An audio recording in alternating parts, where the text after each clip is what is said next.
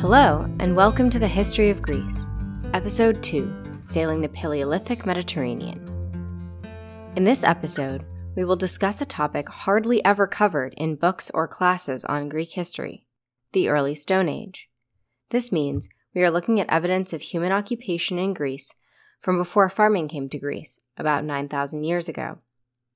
Since the era that we will be discussing also predates the first systems of writing by many thousands of years, today's episode relies purely on archaeological data, specifically under the purview of paleoanthropology, the branch of archaeology and anthropology that studies the evidence of human evolution.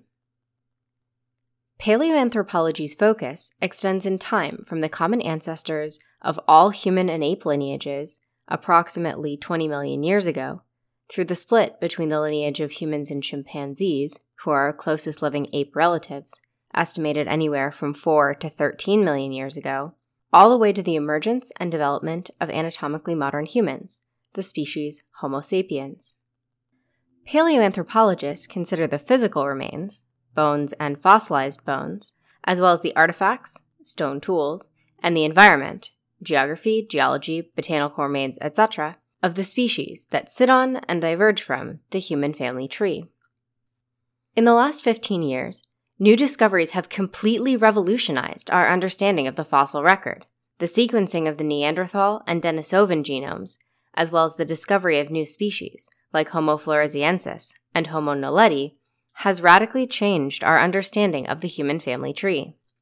Greece has produced a share of finds that have contributed to our rapidly expanding picture of early human activity. Despite all this current excitement in the world of paleoanthropology, a question remains Is it really important to examine this period in Greek history? I think so. Although archaeology of the Greek Paleolithic and Mesolithic, the Old and Middle Stone Ages respectively, has been overshadowed and underfunded because of the immense allure and abundance of material and textual data that appear in Greece from other eras. These two periods provide an incredibly rich part of the human story. Even though the Greek language, which classical era Greeks saw as their defining characteristic, came to Greece much later, the earliest waves of human migration into Greece are exciting in themselves, as well as for the light that they shed on later eras. Cyprian Broodbank a professor of archaeology at Cambridge University, spends about 130 pages of his recent book, The Making of the Middle Sea, discussing the Stone Age in the Mediterranean. Most scholars who advocate for understanding the Stone Age in Greece concentrate their attention on its latest period, the Neolithic, when farming and polished stone tools appeared in Greece. However, Broodbank is interested in the whole swath of time, from the earliest evidence of humans in the Mediterranean until the end of the Neolithic. He gives three reasons for his interest in this era and its importance. First, he claims that the Stone Age, quote, was an intrinsically exciting period of incredible human creativity within dramatically changing physical surroundings, involving the emergence of our own species and its cognitive powers, the origins and expansion of farming, navigation and trade, the rise and fall of towns and states, the appearance of new technologies, consumption habits, ideologies, and politics. In this episode, we'll be dealing specifically with the earliest evidence of navigation and trade, which can be traced farther back than paleoanthropologists ever expected. Broodbank's second reason to study the Stone Age is that these early people laid the framework for some of the features of the world we recognize. Quote, Among this welter of developments, Many of the fundamentals underlying the classical and later Mediterranean, in fact, emerged and proliferated, offering the prospect of fresh and sometimes startling perspectives on the extensively familiar. End quote. Third, Broodbank argues that many of the artifacts of these early eras remain powerful symbols today. Quote, Millions of people now living in and beyond the Mediterranean regard its early relics and their associations as things that matter powerfully today. This remote history reverberates in the present, and sometimes passionately so. And getting it as right as we can is therefore a serious responsibility. End quote. Broodbank's three reasons provide some justification for beginning the podcast at such an early date, and I hope that you'll bear with me as over the course of the next few episodes we explore the Stone Age. In this episode, we'll consider some of the discoveries in the last 10 years that have brought Crete into the forefront of the study of early advances in human technology and navigation. During this discussion, I will attempt to provide sufficient background in paleoanthropology for understanding the evidence from Crete. I will close the episode with some of my justifications for including the Stone Age in this podcast. Crete, in ancient Greek Krete, and in modern Greek Kriti, is a large island to the southeast of Greece in the Aegean Sea. The Aegean Sea, in ancient Greek Aegeos Pelagos, and in modern Greek Aeeo Pelagos, may have been named after Aegeus, the father of the Greek hero Theseus, whom we will discuss in later episodes. The Aegean is an embayed section of the Mediterranean, flanked by Greece in the west and Turkey in the east. This sea was originally formed by differential sinking of parts of the Alpine Arc, which is part of a group of small tectonic plates that sits on the highly dynamic area between the African plate in the south and the Eurasian plate in the north. This explains the rocky appearance of the Aegean Islands, since, long in the geological past, they were the ridges of mountains. Crete lies in the very south of the Aegean, where it sits approximately 85 miles from the southernmost tip of the Greek mainland, and a similar distance from the coast of North Africa. The Plakias Survey Project, which conducted two seasons of archaeological survey on the southwestern coast of Crete in 2008 and 2009, discovered the first concrete evidence of Paleolithic human occupation in Crete. This occupation dates from at least 130,000 years ago, and given the form of the stone tools found, the occupation was probably much, much older. So, why are these finds so striking? Well, when I say human occupation, I'm being somewhat broad in my use of the term human. I use the term not only to refer to anatomically modern humans, Homo sapiens, but also other species of the genus Homo. The most famous of these species is Homo neanderthalensis, more commonly known as Neanderthals. As many of you may recall from science or history classes, Homo sapiens did not leave Africa until about 100,000 years ago, and recent estimates place their entrance into Europe about 45,000 years ago. Since the evidence of human occupation comes from, at the very least, 85,000 years earlier than current estimated arrival of Homo sapiens on the European continent, this means that the humans in question must have been some other species. The current publications of the survey data do not posit which human species is responsible for creating the artifacts found by the Plakias survey team. Since there are no fossilized remains of the stone toolmakers, at least none that have been found so far, it's impossible to conclusively pinpoint the species that left the tools behind. However, elsewhere in Greece, there are fossil remains that indicate a possible candidate for the toolmaker. The most famous of these is a skull found in Petrolona, Greece, that recent assessments date to somewhere between 350,000 and 150,000 years ago, and classify as a member of the species Homo heidelbergensis. Since the stone tools on Crete probably came from about the same date range as the Petrolona skull, and because the tools appear to be those of a type associated with Homo heidelbergensis elsewhere in Europe, we can tentatively identify the Cretan toolmaker as a member of the species Homo heidelbergensis as well. Since I will be using the name Homo heidelbergensis a lot in this episode, for the sake of ease, from here on out in the episode, I will refer to the species as Homo heidelbergensis and the members of the species as heidelbergensis in the singular and heidelbergenses in the plural.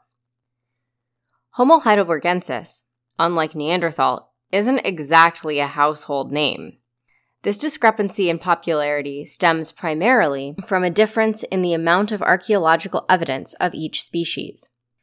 The first Neanderthal skeleton was found in 1856 in the Neander Valley and quickly became the popular image of the caveman.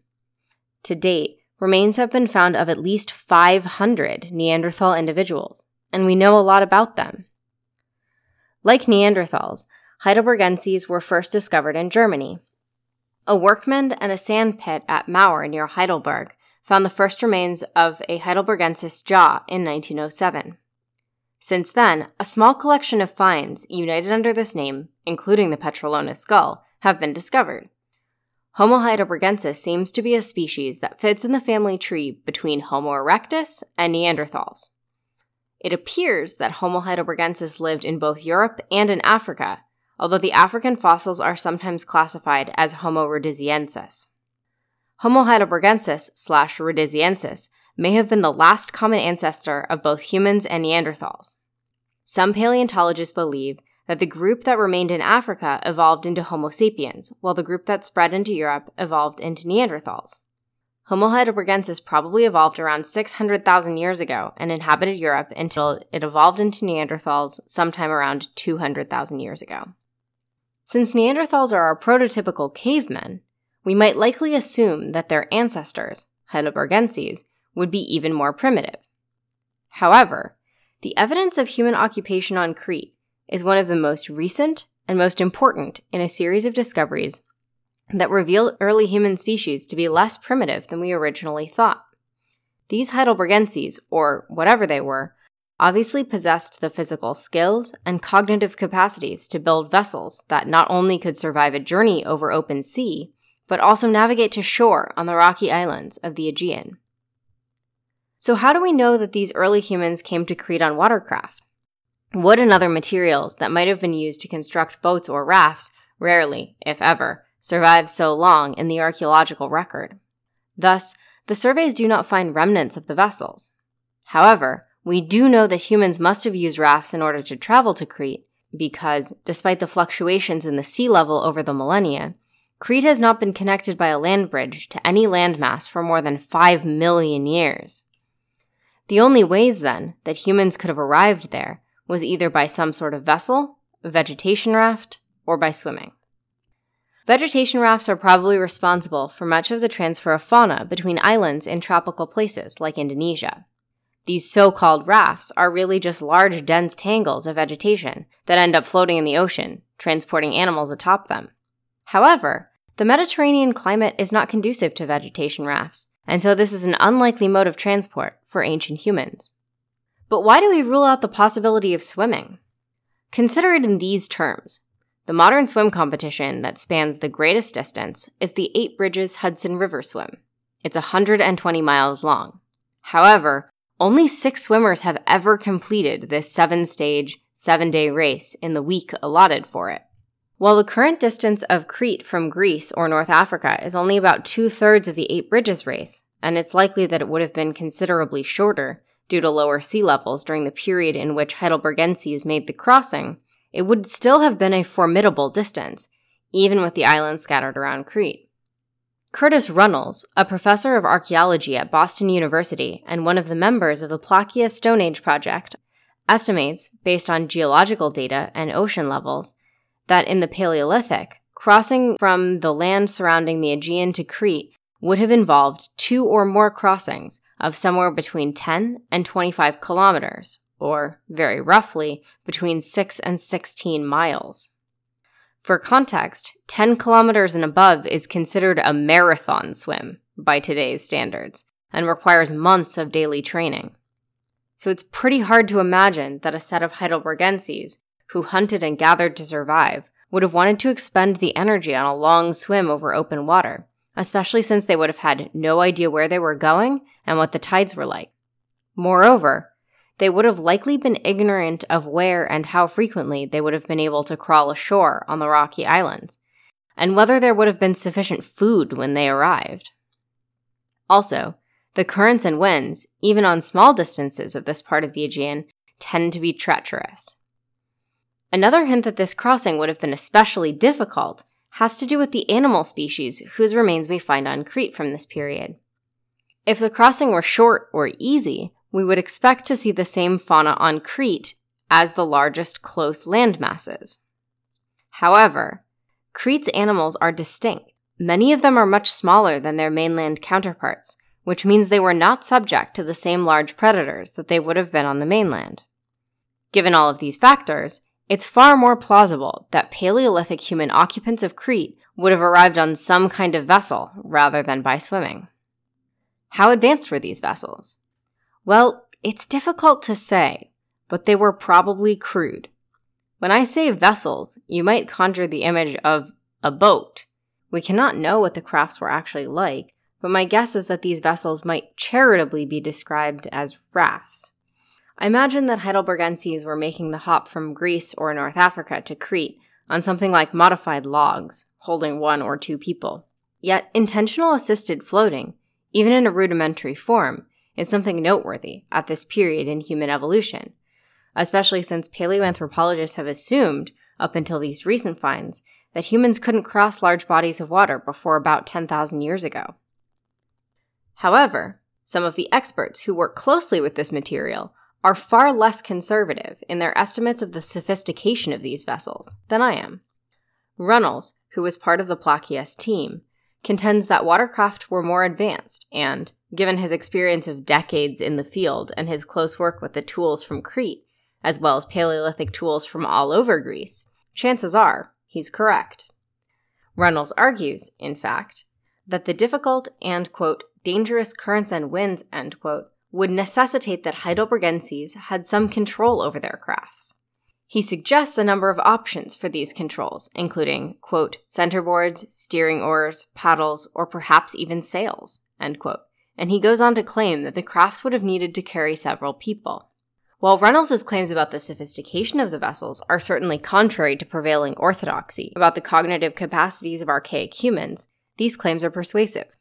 Reynolds suggests that vessels must have carried several people because he conceives of the group that made the voyage as a hunting party.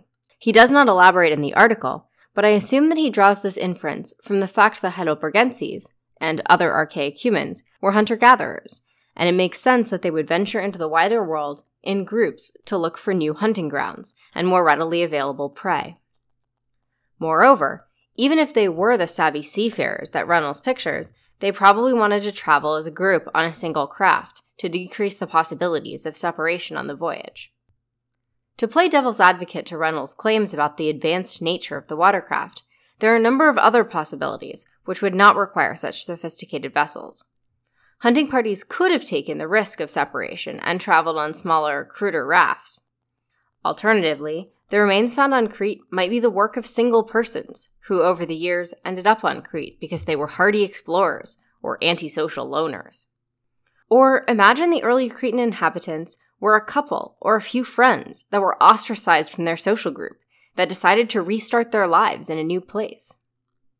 This may seem like I'm pushing Homo sapiens social standards onto Homo heidelbergensis, but there is evidence of loner behavior as well as ostracism and shunning behavior even among primates. So, archaic human social dynamics probably also involved these behaviors. No matter how sophisticated the watercraft were, everyone agrees that whoever arrived on Crete during the Paleolithic, and for whatever reason they ventured out into the Aegean, they didn't immediately move on. They stayed long enough to fashion out of Cretan quartz at least the few hundred tools that the Plakias survey found in 2008 and 2009. Some of you out there might still be wondering why making rafts is so impressive. We know that Heidelbergenses were anatomically similar to modern humans. In fact, Homo heidelbergenses lived around the right time to be the last common ancestor between Homo sapiens and Neanderthals. And even though our Homo sapiens lineage diverged from Neanderthals between about 400,000 and 250,000 years ago, we know that Neanderthals were similar enough to anatomically modern humans to produce hybrid offspring that were fertile. Today's humans, living outside Africa, share genes with Neanderthals beyond those genes which come from a common ancestor. In fact, the average person of European or Asian descent acquired between 1 and 5% of their DNA from their ancestors crossbreeding with Neanderthals. So it may not seem implausible that Heidelbergenses could make rafts, since probably the majority of modern adults can construct a rudimentary raft under duress. However, you have to consider that there are two things that we would assume would stand in the way of Heidelbergenses' capacity to complete such a project. One, extremely primitive tools, and two, limited cognitive abilities in comparison with anatomically modern humans. Let's talk about the tools first. The stone tools found on Crete come from a time known as the Lower Paleolithic. The phrase Lower Paleolithic may not sound like it means much, but it provides ample information about both the date and the available technology. The Stone Age, like the Bronze Age and the Iron Age, is named after the primary medium of its tools, namely stone. The Stone Age is divided into three segments the Paleolithic, Old Stone Age, the Mesolithic, Middle Stone Age, and the Neolithic, New Stone Age. The lithic suffix comes from the ancient Greek word lithos, which means stone. Each of these ages are subdivided into lower, middle, and upper. Lower refers to the farthest in the past, while upper refers to the time period closest to the present. So the Lower Paleolithic is the subdivision furthest in the past of the lithic ages. Generally, paleoanthropologists agree that the Paleolithic began in Africa around 2.5 million years ago, once we find the first evidence of a stone tool tradition, and ended approximately 10,000 years ago. Within that, in Africa, the Paleolithic was divided into lower, between the beginning of the stone tool manufacture and about 300,000 years ago, middle, from about 300,000 years ago until about 45,000 years ago, and upper, from about 45,000 years ago to about 10,000 years ago. Now, here's the part that's simultaneously confusing and helpful. Although the terms connect roughly to these dates based on paleoanthropological discoveries in Africa, they don't necessarily connect to the same dates elsewhere. In Greece, according to Runnels, although the dates are in no way certain, the general consensus is that the Lower Paleolithic begins about 781,000 years ago, ending somewhere around 126,000 years ago. And the Middle Paleolithic lasts from about 126,000 years ago to about 28,000 years ago. The Upper Paleolithic begins about 28,000 years ago. These dates are different from the African dates because the technological change came to or developed in Greece more slowly than it did on the African continent. Thus, while the term does not necessarily connect one to a date without knowing the region, it does provide one with the information about the level and type of stone technology that the people in that era used. As one moves forward in time, the difference in the dates that circumscribe various periods changes more dramatically by region, because stone industries and other technological advancements, like agriculture, appeared and caught on in different places at different times. These broad distinctions of lower, middle, and upper set the stage for the finer distinctions about the way that the stone tools were manufactured. In paleoanthropology, they usually refer to the classes of stone tools based on these manufacturing procedures as industries. This term is illuminating because it reminds us that there were traditions and history that governed the production of tools in any given area. So, an entire band of humans would make the same type of tools because they would use a set of techniques passed from one person to another. The very first and crudest stone tools are known as Oldowan tools. The very earliest instance of stone tools came from Gona, Ethiopia. However, the tools are called Oldowan because this stone industry was first discovered in Olduvai Gorge, Tanzania. Sometimes they are known as pebble core assemblages, since they are made out of very slightly modified stones or pebbles. The tools are nothing more than rocks which archaic humans hit against other rocks to break off pieces, so that the tool would have a sharp edge. There are traces of pebble core assemblages in Greece that may be the evidence of the earliest of the archaic human dispersals into Europe. The next stone tool industry, which also belongs to the lower Paleolithic, is Acheulean. Acheulean tools are made from the same type of stone as Oldowan tools, often quartz, but show clearer signs of human effort than Oldowan tools. These tools are bifacially flaked, meaning pieces of the stone have been removed from both sides to hone sharp edges. Also, these Acheulean tools appear in a wider variety of shapes and are more clearly differentiated by function. These shapes are honed through percussion. Essentially, humans hit their rock cores, those rocks that they wanted to turn into tools, with other rocks in order to flake off portions and create the shapes they needed. The Plakias project has tentatively classified the lower Paleolithic tools they found as Acheulean like. These tools are made out of local Cretan quartz, which means they were made on the island itself rather than brought there by travelers. These quartz tools represent a number of different tool types, from scrapers, which might be used to scrape animal hides clean, to cleavers, which might be used to cut meat. The quartz was not particularly high quality. The team describes it as, quote, opaque, dull, and blocky, end quote. To an untrained eye like mine, the tools look extremely crude, almost like something children would make by hitting rocks together and breaking them into pieces. But they're also rather beautiful. Although the quartz isn't lustrous or polished, the whitish gray stone is veined by thin dark lines, and it looks especially striking against the stark black background in the team's photographs. It makes me wonder whether Heidelbergenses who made these and used them thought of them as aesthetic objects, as I do, or whether they regarded them in the same way that I do my kitchen knives, simply tools for getting things done. Well, at this early date, and with such limited evidence, it's impossible to peer inside the minds of the toolmakers. We will discuss current debates over the archaeological evidence of aesthetic tastes in later episodes. Let me describe one of the objects in a little more detail a hand axe. For those of you who have gotten your hands on Strasser and his team's 2010 article, it's figure 34 on page 180. Please be aware, I haven't seen this object in person. I'm describing it from four photographs in the article, so forgive me if I don't do a perfect job. Hand axes are mysterious objects.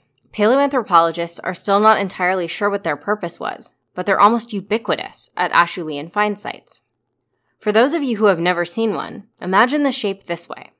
Take a wide, flat, oval shaped river rock. Then imagine that you want to cut it in half with a diagonal line, such that it retains its oval shape when looking at it from the top or the bottom, but it comes to a thin, sharp edge on one side of the oval and a thick, rounded edge on the other. The thought is that the thick, rounded edge provided a place to grip the hand axe, hence the name hand axe, and the other side formed a round cutting edge. The quartz tool found by the Plakias team isn't smooth like a river rock would be. It's pitted and uneven. Yet, the hand axe has this unmistakable shape. The photographs in the article show that on two sides, which I will term the top and the bottom of the hand axe, it looks like an oval with a dent in it, while what I will term the front and back of the stone form triangles, the thick side forming the grip and the point of the triangle forming the cutting edge. The hand axe doesn't look very sharp, but it may have been dulled over the years by natural forces or it simply may have been used as a blunt tool. Like the other lower Paleolithic tools pictured, the hand axe is made of a grayish white stone and is covered in tiny dark veins. Gazing at this tool, I'm amazed that early humans were able to fashion watercraft, even of a rudimentary sort. I can't fathom trying to break a tree branch or hack into a log with something like this. On the other hand, back in 1969, the US landed astronauts on the moon with computers that, combined, had significantly less computing power and memory than I have in my smartphone. Human ingenuity is truly amazing. So maybe Runnels is right.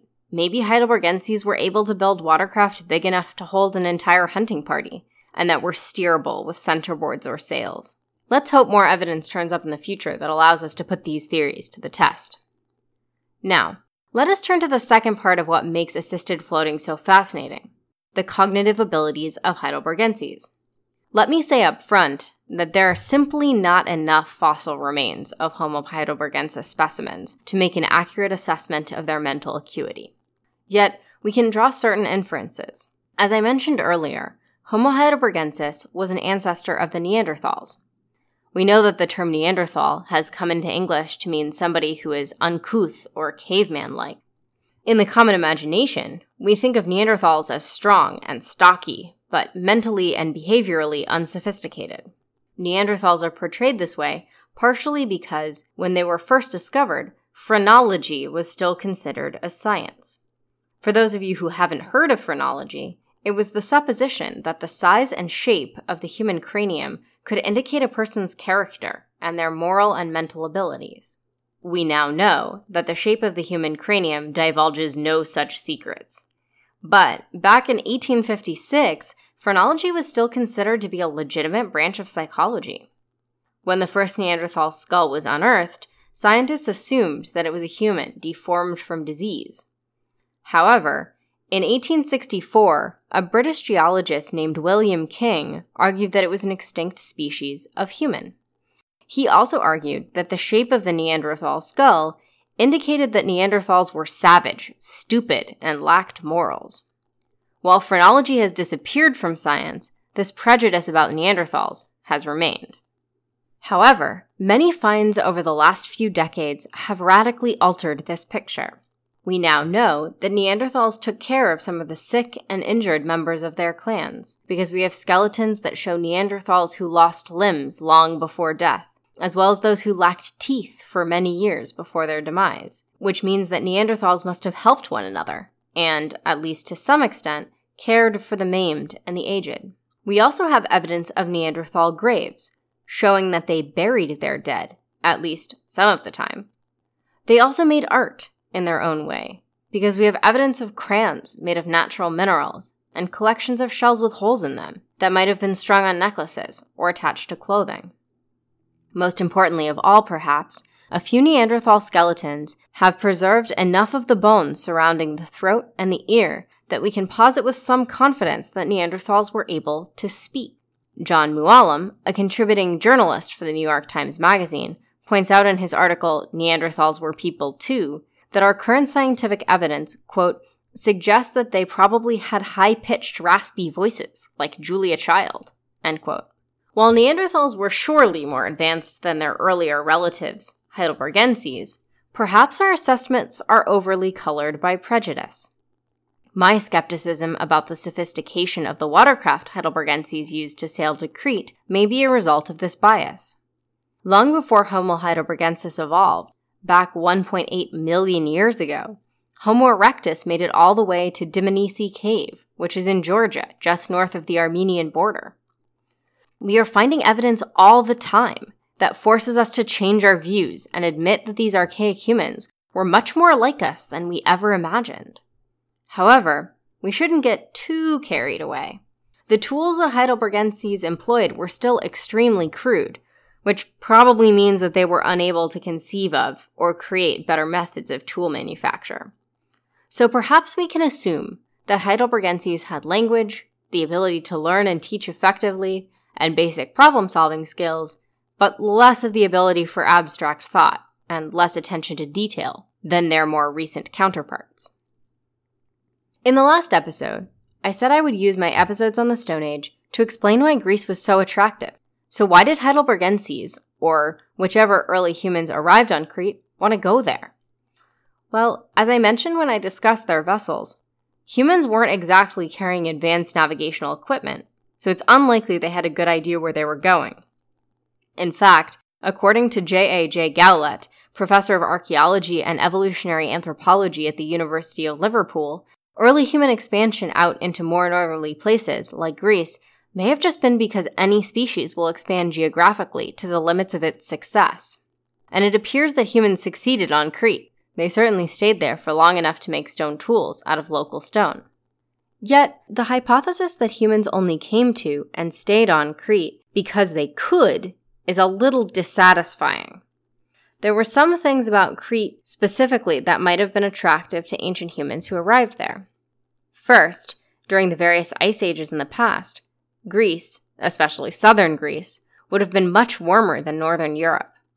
We will talk more about the specifics of climate in later episodes, but this warmth would have meant that Greece was a relatively welcoming environment. Second, Crete itself would have been a particularly desirable place for humans. As I mentioned earlier in the episode, Crete had island adapted fauna. This means that large game animals were smaller than they would have been on the mainland. Large herbivores shrink on islands for two reasons. One, because there is less space to graze, so smaller animals survive better on the more limited food supply. But two, because they don't have to stay large to protect themselves from large predators. These two factors make islands extremely attractive for human colonization. Humans, who were essentially predators, could prey on the game animals more easily because they were smaller, but also did not have to worry about becoming prey themselves for other large carnivores. Third, it is possible that there was an aesthetic draw. Greece and the Aegean are stunningly beautiful. Although I have never gotten a chance to travel to Crete myself, according to my friends who have had the opportunity, Crete is exquisite.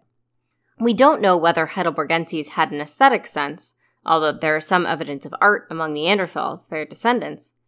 But if they did, perhaps they settled on Crete, at least partially, for its natural charms. Since this episode was not particularly linear, I'll give a brief recap of the information covered in chronological order. The ancestors of humans broke off from the lineage of the majority of apes around 20 million years ago, and separated from the family tree of our closest living ancestors, chimpanzees, between 7 and 16 million years later. The genus Homo, our genus, emerged about 2 to 3 million years ago. As the Homo genus became more advanced and intelligent, members of the genus began to expand out of Africa into the Middle East and Europe. The earliest evidence of the genus Homo in Europe is a collection of diminutive Homo erectus in Dmanisi, Georgia, about 1.8 million years ago. The earliest evidence of ancient humans in the Mediterranean region on the African side is from about 1.8 million years ago, near Ain Hanek in Algeria. And then the earliest evidence in the Levant is from about 1.5 million years ago, at Ubudiyah in Jordan. After that, according to Broodbank, there is sporadic evidence of Homo erectus and Homo heidelbergensis in various places around the Mediterranean until about half a million years ago, when there is a great proliferation of sites in the Mediterranean region. Runnels, on the other hand, thinks that the major dispersal was about 1 million years ago. I tend to agree with Runnels about the earlier spread of human species, and I hope that more finds will surface over the next few years that will further bear out this hypothesis. Either way, by at least 500,000 years ago, scholars agree that populations of ancient humans, probably Heidelbergenses, were inhabiting the Mediterranean region permanently.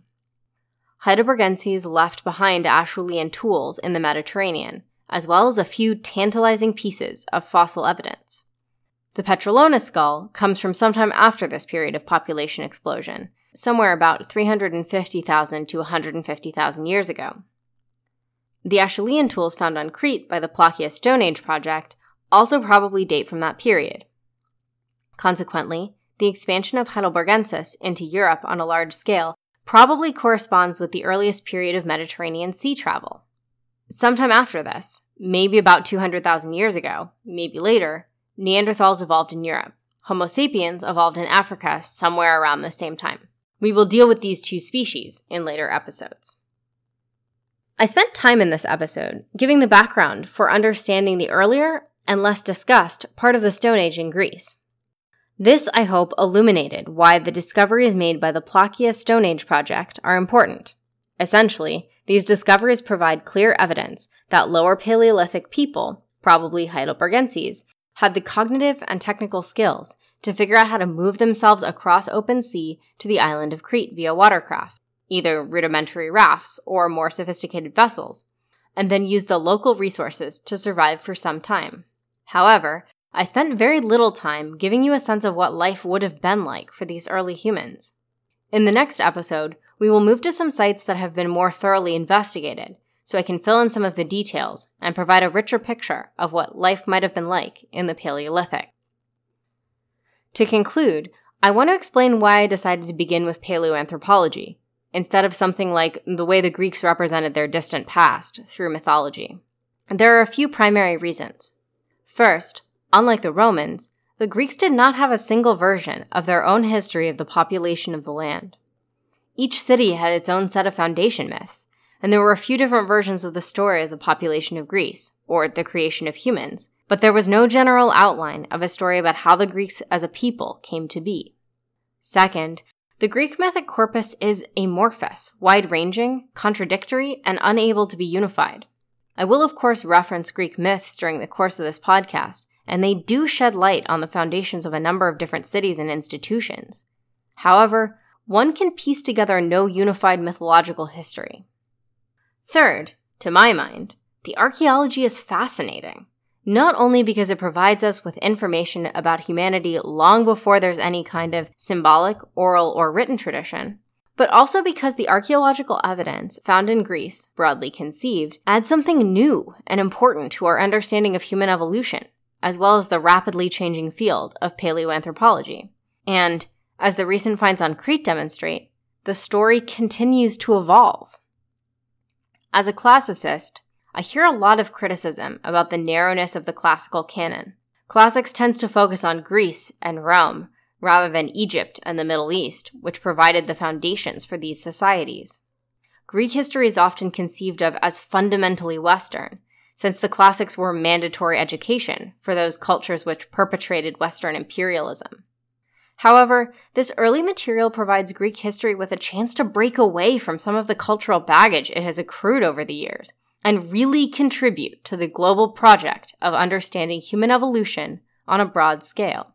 The evidence from the Plakias project, provides a helpful comparison with the finds on Sulawesi and other Indonesian islands that show early evidence of seafaring. Stone Age finds used to frequently trigger certain nationalist sentiments. For example, in the early 20th century, many British paleoanthropologists rallied around the Piltdown fossil and ignored the indications it was a hoax because it provided potential evidence that the most advanced archaic humans lived in Britain. However, these days, Paleoanthropology is a discipline that engages evidence from all over the globe and seems to have eschewed these pernicious ideological influences. Hopefully, these recent finds on Crete will help engage those interested in the classics and the history of Greece and induce them to make connections to the global and fundamentally human puzzle of reconstructing the early history of our species. And given the rapidly changing face of the field, this is the perfect time to incorporate Greece into the paleoanthropological picture of the world. In this episode, I spent some time giving a basic outline of the early Stone Age in Europe. While I skated over a lot of the controversies in the process, for details, see the script footnotes, I hope my brief overview provided a groundwork to understand why the lower Paleolithic evidence on Crete, discovered by the Plakias Stone Age project, is so important. These discoveries provide proof that archaic humans of the lower Paleolithic, probably Heidelbergenses, had the cognitive capacity and technical skills to create watercraft that allowed them to reach Crete from Greece, North Africa, or Turkey. Not only did they make it to the island, but they used local resources to survive there for some time.